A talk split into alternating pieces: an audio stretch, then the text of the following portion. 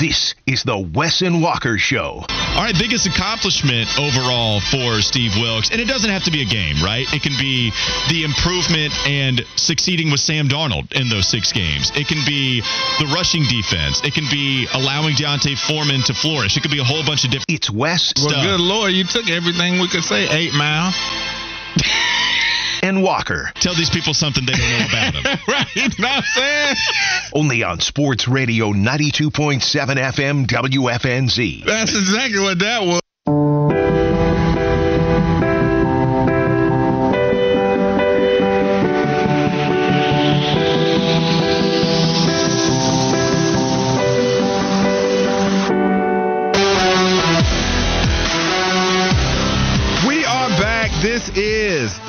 And Walker Show. Sports Radio 927 WFNZ. Panthers lost a tough one last night to the New Orleans Saints. Keep the text coming 704 570 9610. Hit up those socials. We got plenty of them, but for now, most importantly, hit up the Wes and Walker page on Twitter. We got a cool reel for you breaking down what we thought of Carolina's game last night. That and a whole lot more we bring you every single day. But now it is time to go to the campus corner. All right, going back to Saturday. You know, we piece this thing out every day of the week and talking about Wake and Old Dominion and the Demon Deacons going forward. They had 20 unanswered points in the second half, a program record 10 sacks. They got their first road win of the 2023 season over Old Dominion. They trailed by as many points in this football game. But I never got nervous, not being arrogant, but you know, I just felt like that eventually they would get this thing together. The victory mark Wake's 12 straight win over a non conference opponent, which is the second longest streak in the country. They only trail the Georgia Bulldogs, who have won 19 straight out of conference contests. But defensively, man, guys were getting after it the starting linebackers, redshirt sophomore Dylan Hazen and senior Jacob Roberts, who was an All-American at North Carolina A&T. Those two combined for 22 tackles, six tackles for loss, and four sacks. Jacob Roberts had three of those sacks. Jasheen Davis had three sacks. So the question is, Mitch Griffis on the afternoon, over 300 yards passing, three touchdowns on the day, but he definitely had some nasty turnovers did you feel like that he came of age in this football game and his Wake's defense fool's gold or real gold or old gold like they call our colors on the pants and other things? I don't feel comfortable even entertaining saying that he came of age in this game. Okay. Against Old Dominion, who had been allowing quite a bit of points going into this contest. Against Virginia Tech, which, yeah, Virginia Tech is another ACC school, but we know that Virginia Tech is not the Virginia Tech Hokies of old. They allowed over 30 points to them. They allowed over 30 points to Louisiana. And Wake Forest has Mitch Griffis going 24 of 41 with a couple of interceptions and 312 yards where you're down a decent amount. I mean, you're 17. You don't score in the first half whatsoever. Now you score 27 points all in the second half, but it was dicey to me.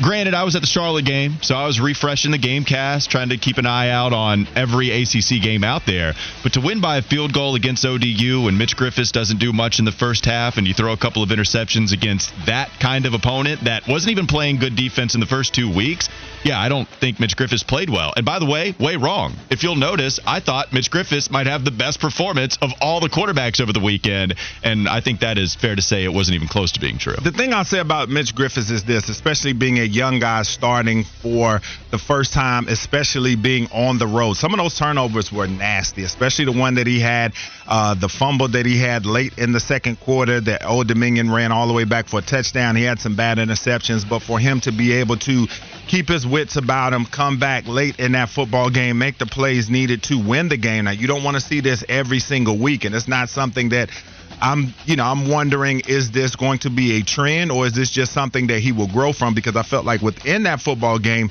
he did grow because he came back to make the requisite plays, albeit off of the defense making some great plays late too to win that game. But this is definitely something you don't want to see. And then something I'm interested in, and I'm going to go fool's gold a little bit on Wake Forest. And hey, man, ever since even I was there, we never had a defense that's just a sack meister type of team with guys just dominating and the pass rush just being overwhelming for guys.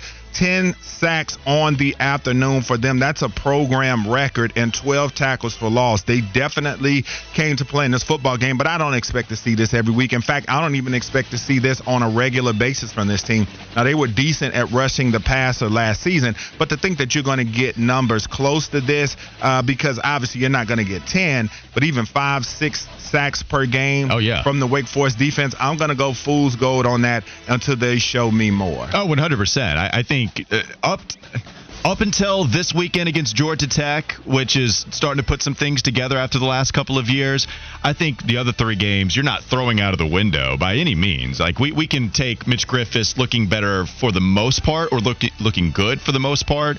I, I believe in Mitch Griffis. I believe in Wake Forest. What we've seen from Dave Clawson has been something you can replicate every single season, but the fact of the matter is, their beginning of their schedule is Elon, Vanderbilt, and Old Dominion. Uh, now we're starting in getting into the tougher competition against Georgia Tech, Clemson, even on the road against Virginia Tech and Pittsburgh. The second half is going to be really rough for Wake Forest. It's certainly a first half type of schedule for them, but we're starting to get into the games where we can really evaluate what Wake Forest is all about. All right, so a bit of a double barrel here when we talk about two programs, App State and East Carolina. Definitely two programs going in different directions.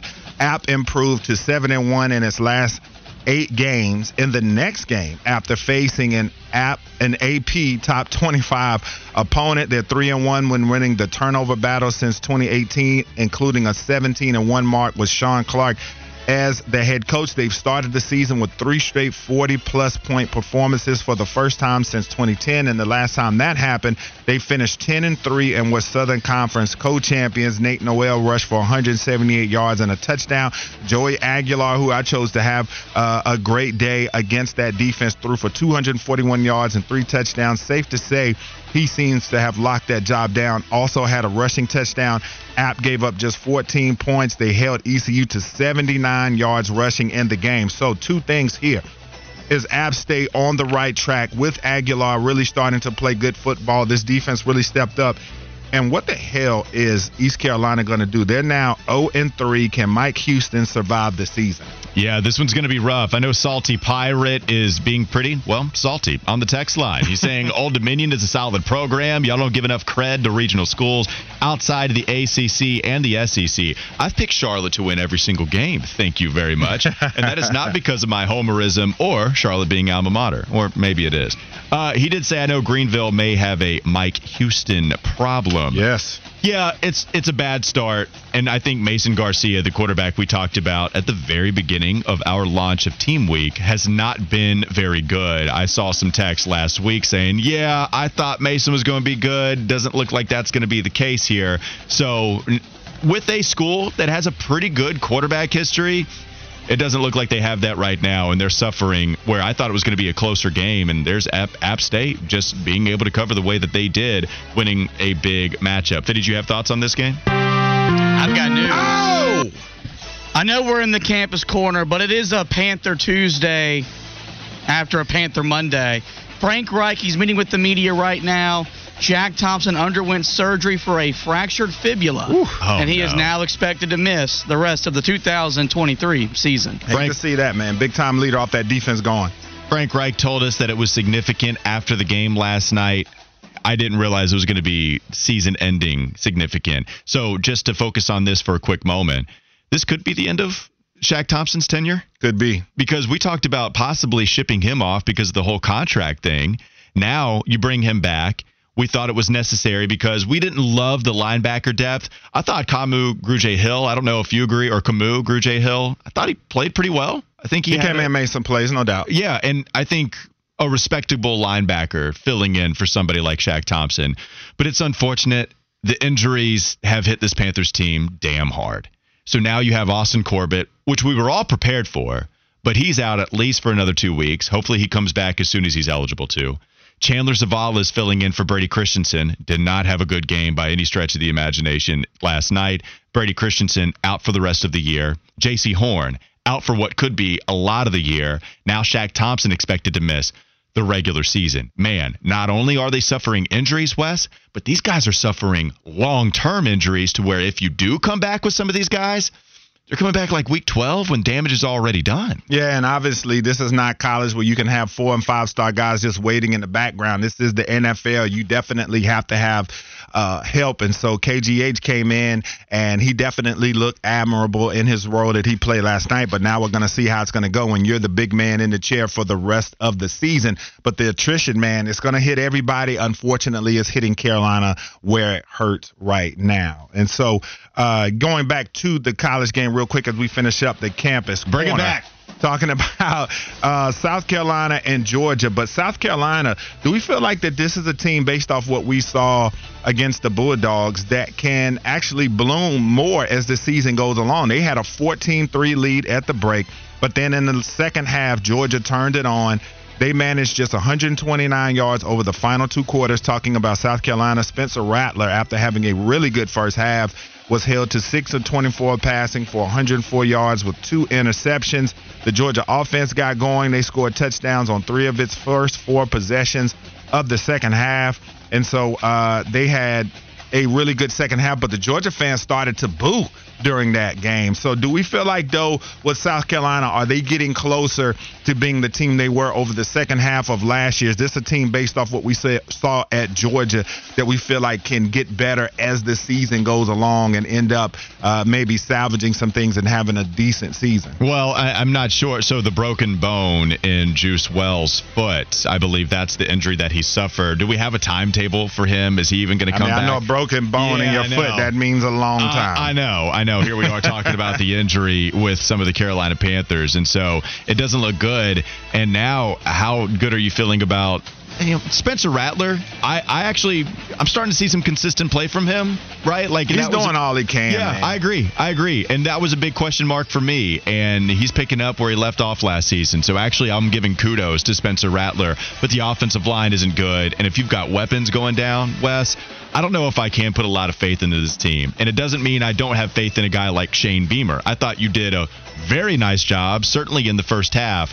But you know, it's going to be tough. I I, hope that they're able to figure things out. I want South Carolina to be good. I think it's good for the area. I, I like Gamecocks fans getting rowdy. It, it makes the rivalry, the border war at the beginning of the season, that much more fun when they're each program is highly anticipated. But you know, hopefully they're able to figure this thing out with some of the injuries that they've suffered and the lack of protection they're giving to a quarterback that's doing all he can. Would have been really intriguing to see what South Carolina would have done had the weather not changed as well. It really started to rain. You know, for a passing football team, the rain is not ideal.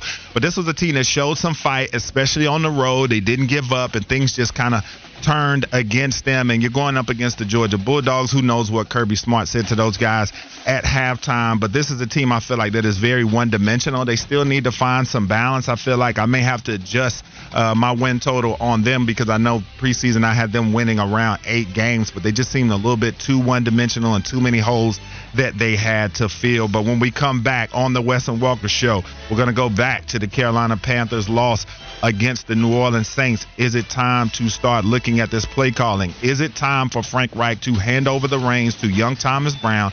That and a whole lot more on Sports Radio 927 WFNZ.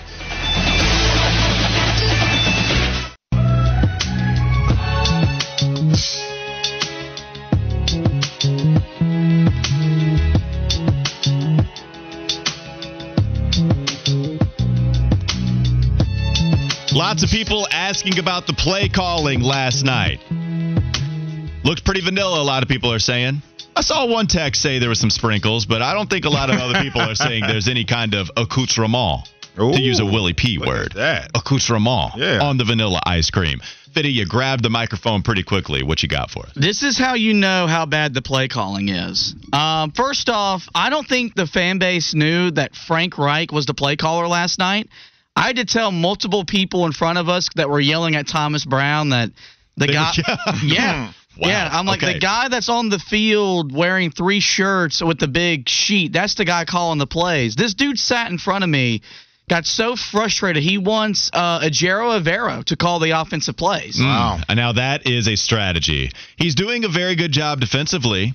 So outside you- of game planning for Taysom Hill, because that was some piss poor.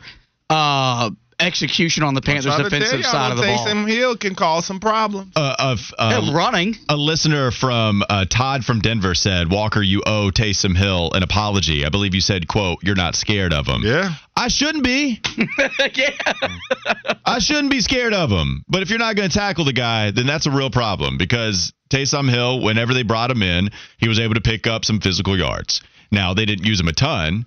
But they were able to bring him in and they picked up physical yards on the ground and so that certainly 75 did, yards on nine carries yeah they, that certainly did hurt the panthers rushing attack and this was a team that couldn't run last week against tennessee but they were able to do it with Taysom Hill. Let's go to the text line 704-570-9610. Did want to go to a couple of the play calling texts here, Wes. So, mm-hmm. uh, Stephen from Albemarle he said, Why is nobody talking about all the picks we gave up for our franchise QB just to sit him on two fourth and ones? This makes no sense. Take your playmaker out of the game when you gave up what you did. I'm glad he brought that up because it yes. has been way too long for us to go this far into the yes. show without us bringing it up. It's it's bizarre. Uh, look, when people are scared about Bryce Young's size, and then you take the small QB out in those fourth and one situations to bring in not Jalen Hurts, not even Taysom Hill. that would be the example. But you're bringing in the Andy old red rifle. Yes, just to toss the ball on a sweep. Right. Yes, that's true. And I think the the actual uh, goal was to uh, put fear in the defense that you might actually have the, the tush push there. Because Dan Orlovsky was calling for it on the broadcast last right, night. Right. But I, I don't think that's going to work for Bryce, though. Right? Like, he was calling about it for Bryce. Do you do a tush push with Bryce Young if he's the smallest QB in the NFL? If that's your starting quarterback, you do the tush push with Bryce Young. He'll have he might be a little light. Push. He might be a little light in the keister, but two guys behind him pushing him will definitely propel him to get the first down.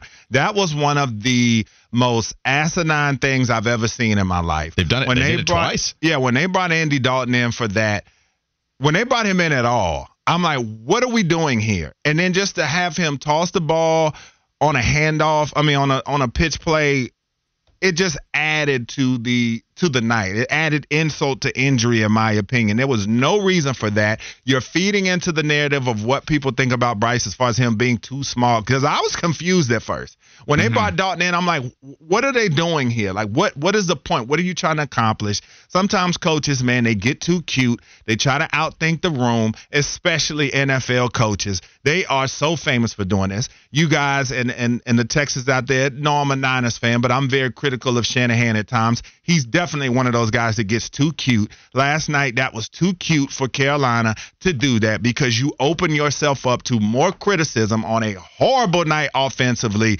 that to me just added to injury. I'm going to do some Galaxy space brain take here real quickly. Okay. Because it's it's a little embarrassing. I'm not going to lie. I do have that feeling in my body, but I will say this. They picked up the first down. Uh, here we are. But it's, it's embarrassing. I'm not going to deny it. But I really do think this, though. I'm not lying. I think they bring in Andy Dalton, who is a bigger QB. And I think the defense on the other side is thinking, all right, they really might just go with the unstoppable Philadelphia Eagles play in the tush push. And then so they're gearing up for a play up the middle. And then they toss it outside and they pick it up pretty For a guy that might weigh 10 or 15 pounds more. I know. I know. I'm just saying maybe you could use the whole small perception against the defense. You know what? Great play call. Frank Reich out here thinking three chapters ahead of what everybody else is thinking. I did want to read some other text real quickly. TC, it's the NFL. What is this receivers not open thing? Windows are small. Scheme them open. 785. The play calling last night looked more vanilla than it did during the preseason. 704. There was our sprinkles text. I don't even think people thought there were sprinkles or chocolate sauce or banana split or anything on top of it. Uh, and then 910 asked the question I think most people are asking why is Thomas Brown on the staff if he's not allowed to call plays? So if we allow that to transition us into is it time after week two, Wes Bryant, to give the play calling duties to Thomas Brown and him be the guy that takes us the rest of the way? I'm not sure what different types of things he could bring to the play calling to be frank with you no pun intended i mean at this mm-hmm. point like i said obviously he may have some different ideas but that's also something at play here all of these offensive minds that we talked about in the preseason, myself included, that we felt like was going to help Bryce Young so much, and we don't see any of the fruits of that thus far. Yes, I know it's two games, but you have Josh McCown, you have Jim Caldwell, you have Frank Reich, you have Thomas Brown. All of these offensive minds, and this is what we're getting out here. Granted, I know the personnel might not be where you want it to be. We know this.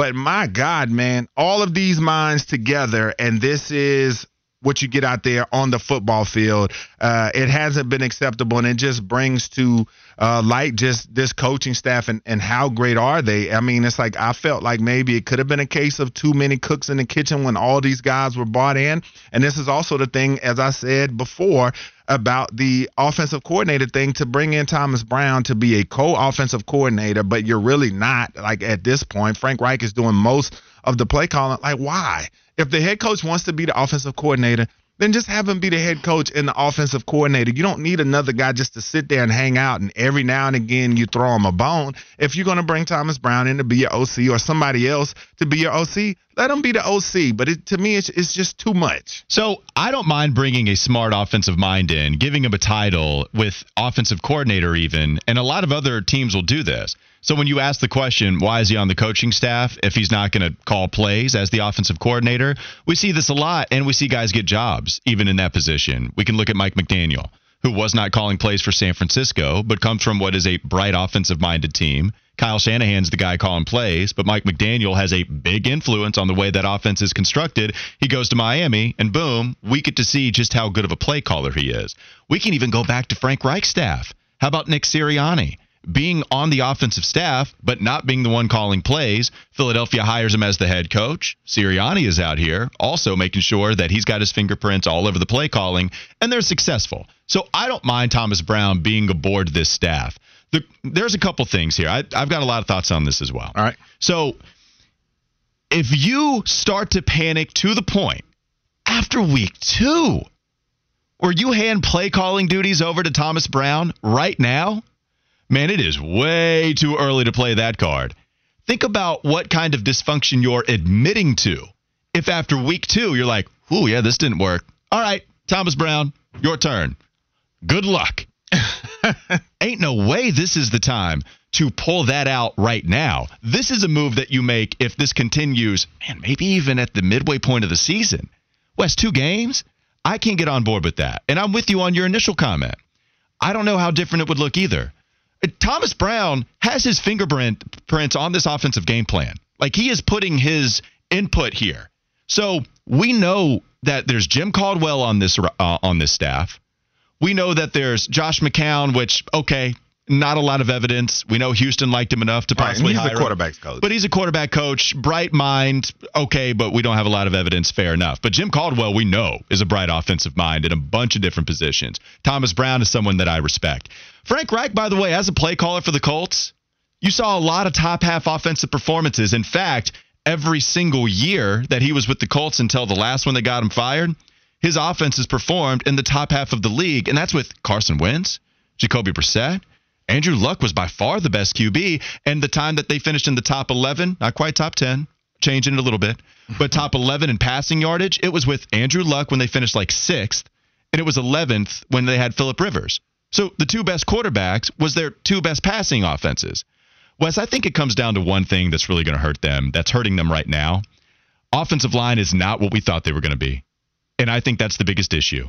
I think Mike Kaye is correct when he brings up that Bryce Young needs to get rid of the football. There was some bad holding on to the football problems last night from him. Yo, out of the pocket, throw it. Throw it. And he didn't do it. That was a problem. But man, they've got Brady Christensen gone for the year. Austin Corbett, their best offensive lineman last year, or at least one of them, gone for the first four weeks. You don't know who your right guard is going to be because the guy you did have there has to move to the left side, was awful last night. And now you're splitting snaps between Calvin Throckmorton and Cade Mays with Nash Jensen as a healthy scratch, somebody that we thought might take over that responsibility, Wes. The offensive line doesn't look good. And guess what? When Frank Reich's offense wasn't doing good as last season in Indianapolis, guess what was banged up all over the place? It was the offensive line.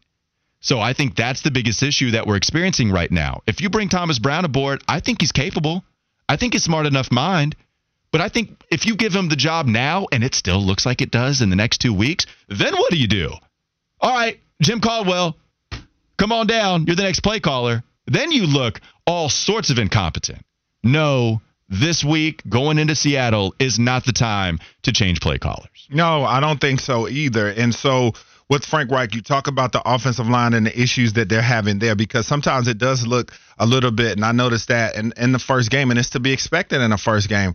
Is Bryce a little bit behind? Is the game moving a little fast for him? Sure it is. And maybe is he still in that college mode where he thinks that, all right, I'm going to wait until this guy's open, open before I throw the football because we've seen him throw it in tight windows, but then also when you talk about a guy that's getting the type of pocket time that he's been getting, when you look at this all over the league, he's getting 2.8 uh, seconds of pocket time. That's a lot in the NFL, and that's according to fantasypros.com. But when you look at that, this is the guy that's getting the requisite time. So is it is he afraid to release the football? Is it guys not getting open? I think it speaks to a little bit of all of that. But the offensive line play last night definitely was not acceptable, especially on some of those. Uh, it, it, was just a mixture. You give up four sacks. Obviously, you don't want that. Seven quarterback hits. No, you definitely don't want that. And tackles for loss. And we saw Ike Ekwonu, the ghost of the preseason, popped up last yep, night. Sure did. Beat on a sack, beat on a tackle for loss, breakdowns in technique for him. And I think that's just something you're going to have to accept with this guy. But also, you understand how hard of a job it is, the guys that he is dealing with. But it's just a lot of technique falls on that tackle for loss that he was beat on. Feet stopped, gave up the inside on the sack. You know, gave up the edge, feet stopped again, gave up that edge, and it ended up being a horrible play for the Panthers. Fiddy, I wanted to go to your thoughts in a second. I did want to stay with the offensive lineman on the offensive line talk just for a moment. It feels like. So, Bradley Bozeman, better run blocker than he is a pass blocker. We saw that last year when we liked Bradley Bozeman as the starting center. We liked him enough but we've seen him allow quite a bit, uh, quite a few pressures. Now you have a starting right guard that isn't working, whether it be Mays or Throckmorton. Chandler Zavala wasn't good, and and look, I I know we had our Taylor Moton debate, but I I don't even think it's not like you said, yeah, Taylor Moton is worse than those guys, right? Like we can all agree that Taylor Moton is playing better than everybody else on the offensive line as it stands right now. And so that's why like if if Taylor Moton's the only one that you can trust with Ickey not being that guy, not growing, it's a problem. I mean, oh, the, the interior pass rush is an issue, and and I even thought I know I'm kind of speaking out of both sides out of my mouth. I thought the plays where there was some space to step up in the pocket, Bryce Young didn't do it, and then there were times where he couldn't. And then you see him leave it, I don't know about way too early, but he just looked panicked and then you're holding on to the football. You have the fumble because you're just not taking care of the football nearly as much. The protection issues, they're bad. And I think at times last night, I think the quarterback compounded it. Wes, is that fair to say? I think so. And then also, too, to your point about Taylor Moton, Cameron Jordan may not have gotten a sack, but he definitely was over there handling business on Taylor Moton, giving him a handful and more. And so, top man, 10 player in the game last night. Cam Jordan? Taylor Moton. Hey, look, oh, go man, there he is. There he's starting to throw his shots. I actually, but but also like, was he bad? He wasn't good. I don't think Taylor Moton was all that bad. I think the rest of the pressure, if we're talking about, especially, man, you talk about everybody else. I mean, Wes, if you're on an island where you're the only competent offensive lineman and everybody else is allowing pressure, that affects your game. I mean, he did to an extent, but there were some plays where Oh yeah, he uh, wasn't perfect. Cam Jordan was manhandling. Well, Cam Jordan is in our top ten. No doubt about Cam it. And, and, Cam Jordan is a big time lineman. One of, to me, in my opinion, one of the most underrated defensive linemen of this entire oh, era. 100 percent. One hundred percent. This is a group too. When you just talk about Moton and, and, what he's bringing to the crew and this whole offensive line as a whole, man, it's just you talk about the continuity and having chemistry and things of that nature. And this group we just have to kind of come to the reality that it isn't as talented. And Taylor Moton on that right side, we've seen teams do it in a lot of different ways. And I say all that when you talk about the matchup, but also he's in the face of the quarterback whom he can see. So the quarterback's going to account for his pass blocking to an extent. If he sees Taylor Moton getting beat, I see that. I can make an adjustment to that. Whereas when Ickey gets beat, I don't see that, and it can end up very bad. But all in all, as a whole, like I said, Moton's going to get the lesser matchup. But you do see teams Yeah. now. I see Nick Bosa lined up over the right tackle. I see different people lining their best pass rushers up over the right tackle because the traditional thought is that the right tackle is the lesser pass blocker. So, um, No, his and his pass blocking last night, I, he was better in the run game more than he was pass blocking. Cam Jordan, like he definitely was getting some pressure back there with Bryce Young, and and if Taylor Moton is allowing pressure but still performing better than your other tackle because he didn't allow the guy to get home and we know the guards weren't playing well the offensive line is an issue. And it's been an issue since preseason. It wasn't as much in week one certainly in the first half but it, it showed itself once again it's the Fitty- worst case scenario. no, it is. It is, especially with the offensive line. Fitty, you had mm-hmm. some thoughts real quickly before we move on. Yeah, I mean, I was I was noticing this last night. Like, I'm a fan of a team whose head coach calls the plays, but Mike McCarthy gets the play call in 27, 28 seconds on the oh, play Oh, clock, Yes, yes. and, and so I don't know. Is that more on Frank Reich, or is maybe that's Bryce Young not being comfortable in a NFL huddle? We've seen some rookie quarterbacks around the NFL this week when they went to the no huddle two minute offense. They're more comfortable because that's what they do in college. There were times Carolina was breaking the huddle with eight seconds on the play clock. It's a problem. It's a real problem, and it's happened the first two weeks. And I've mentioned it a couple of times. People on the text line saying, Great, I forgot about Joe Brady's name, and you keep bringing him up. but this was a common criticism of Joe Brady, and we're not over it. That's the frustrating part. It's when you have the same problems with different regimes where you expect things to improve or just be flat out fixed, and they're not. The play calling, calling timeouts because you know you are not going to get this snap off in time. That's frustrating as hell, especially in a game last night where you have two timeouts because you needed to use one up. You were I, right there. I yeah, and it happened against Atlanta because they're just not getting it in on time. And then you know when we're talking about Bryce Young in the pocket, we got to talk about the clip, which I, it's not like an indictment on how he's going to be going forward. But the clip of Miles Sanders lining Bryce Young up over the center because he was lined up originally over the right guard Dude was rattled. it was funny. It was funny. It doesn't mean he's going to be bad. Oh no, great! My quarterback doesn't know where the center is. Now he's going to be a bust. Anthony hmm. Richardson knows where the center is. C.J. Stroud, he's been knowing where the center is ever since he's been playing football. It ain't like that, but still, I thought the clip was pretty funny. Yeah, and that's that was a moment to where you just feel like, man, he's just got so much going on in his head. There's so much swirling around him that he just came out, man, and he just made a crazy mistake. I mean, we've seen what Tom Brady did this as well, lined up under the wrong guy before. Well, I- I'm thinking about the fourth. Yes. it was third, and he thought it, it was fourth, but he thought it was third. Yeah. Or sometimes, man, your brain just has a lapse. I think That's old correct. Bryce just had a lapse. There was a lot. There was a lot to think about, especially after getting hit and sacked and all of that. Your brain's all over the place. One, yeah, and you're right. That's a great point to bring up. Even Tom Brady can look stupid on a meme, holding up four fingers, thinking it's fourth down, but actually it's fifth down, and you're off the field. Get out of there, Tom Brady. So, Miles Sanders, thank you for helping out your young QB. Let's go to the second Fitty flash of the day before we move on. Go ahead, Fitty. What you got?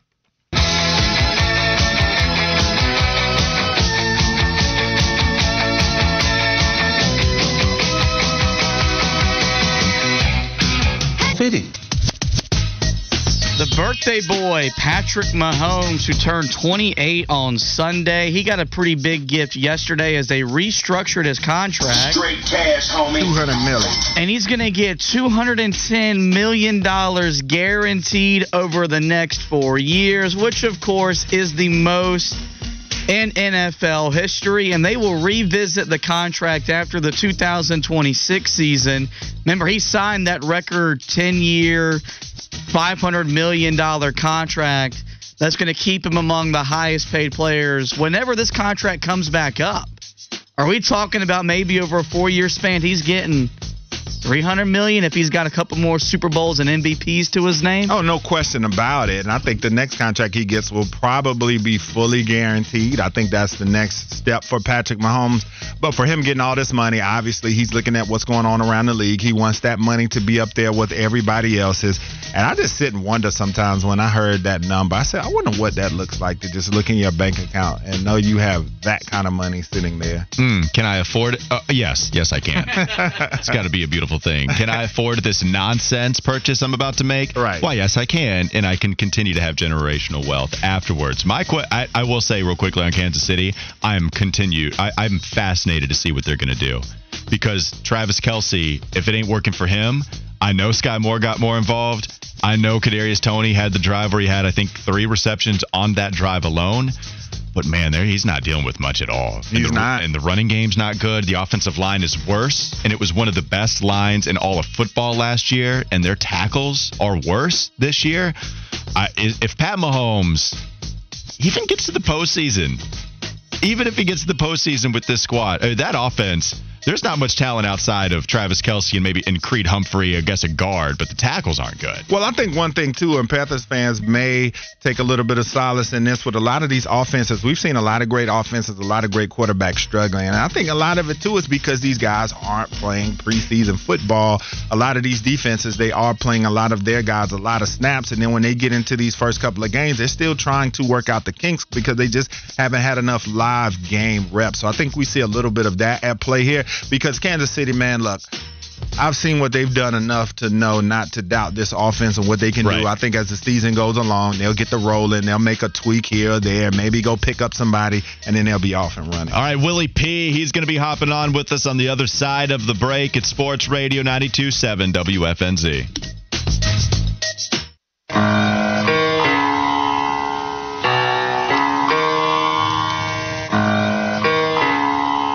Allow me to reintroduce myself. My name is. I'm Will Pelagic. Texter goes, we're a four-team win now, maybe. Not saying that you're wrong. Lesser Matt goes, the Panthers stink. Will, you better adjust your win total to about four or five, and Bryce is trash. Look, I'm not necessarily disagreeing with you that I got to readjust. Look, I'm, I'm fine with it. I'm fine with it. Drag me, why don't you? I'm fine with it. That's Willie P. Our beloved Willie P. During the post game show last night after a Monday night loss for the Carolina Panthers. Willie, on the Bodyworks Plus guest hotline. Look, you got to know, me and Wes had no clue that that soundbite was going to be played. We It- did not. It was your beloved friend, Josh Fitty Marlowe, who told you before he hung up that he was going to make fun of you. It was not my intention. I just wanted to talk a little ball, both football and soccer. But now we have to open up with your readjusting, with your 12 win prediction, because Fitty is a jerk to you, as he's always been. Uh, I, I feel like I'm the most overexposed man in Charlotte radio because not only was I on the morning show to defend myself, I was on Jeff Rickard's show to defend myself. I'm here with y'all, and I'm in the car on the way to fill in for Kyle Bailey, who had an unfortunate uh, emergency that he had to be pulled away from. So there'll be all kinds of, of pinata. Eh, I'm, I'm pinata P today. Is apparently what it is. Oh, Pinata P, I like that. I love it, man. It's because he's so sweet. Everything inside is so sweet. That's why we call Willie P. Willie Pinata. I absolutely love it. And we're gonna have to get you to call into the Zach Gelb show after and even defend yourself Sure. there. I Sure, mean, I'll, I'll go on with him. I'll go on with Jr. I'll go on Go with through the Lawrence. car wash. You know, let's, let's make it happen. I'll, I'll even go on with Adam Gold retroactively. Yes. so he can uh, have it on as well. you There should. go. You should. Yes, Jeff. If you hear the stopping of playing of the Adam Gold show a little bit later on, it's because Willie is going live for five minutes just to defend himself there, so he can, in theory, retroactively defend himself.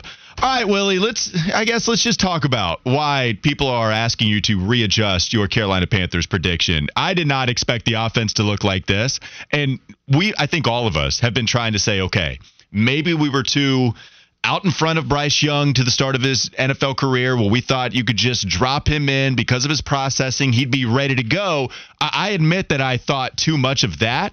I, don't think there's any way anybody could have expected the offense to look this poor through two weeks. What about you, Willie? What, what have you made of the offense?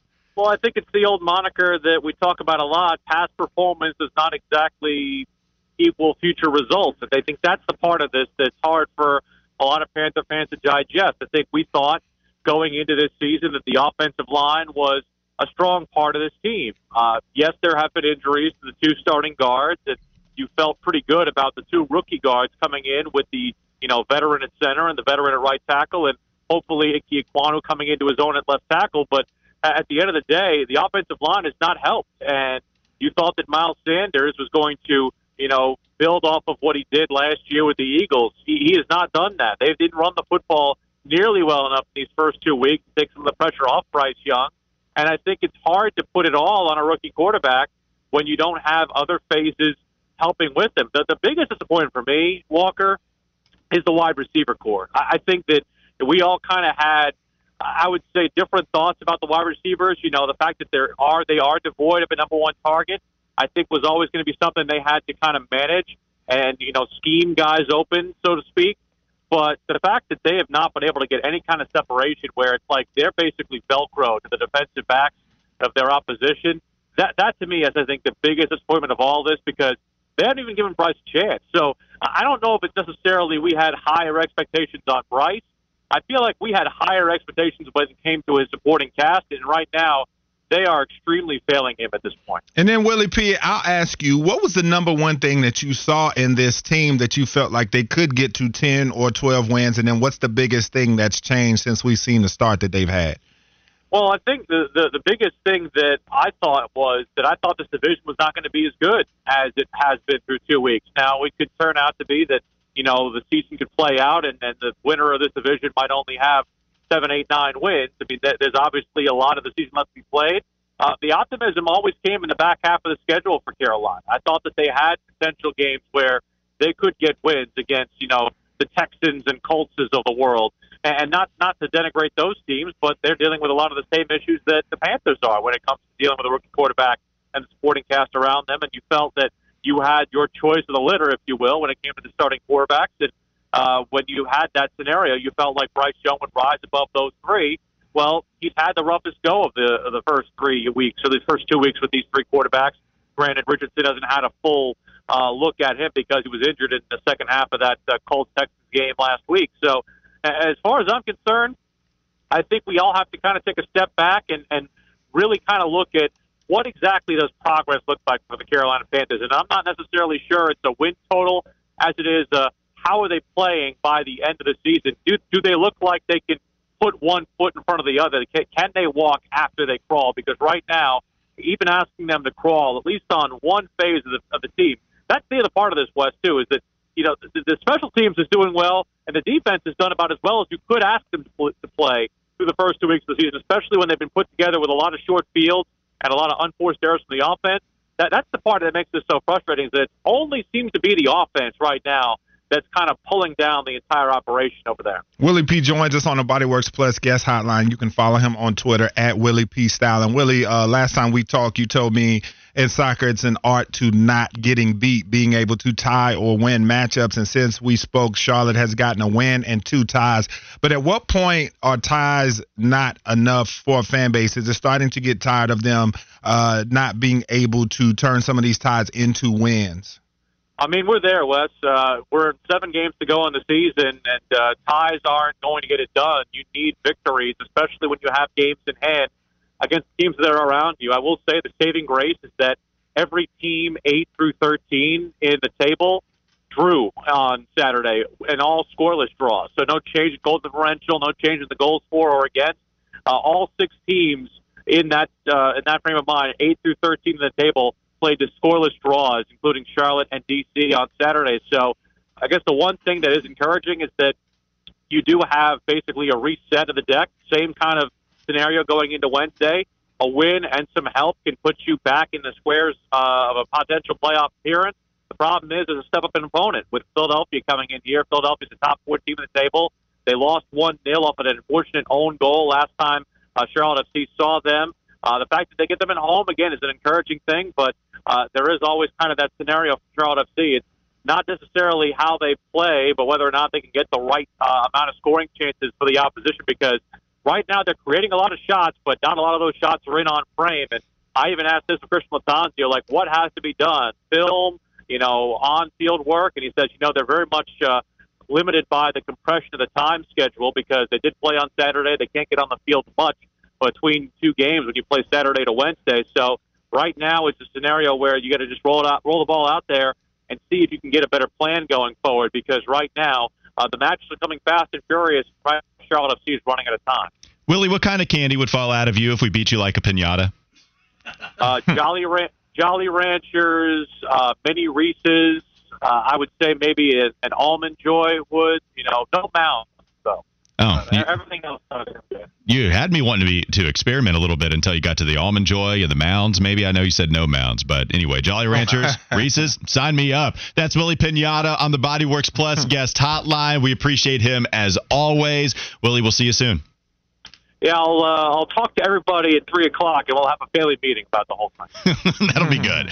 Yes, Willie does need to address everybody at once because he's been hopping on everybody's show to address the 12 win prediction. Now we can do it on the Kyle Bailey show a little bit later on today. One more hour to go on Wes and Walker. You're listening to Sports Radio 92.7 WFNZ.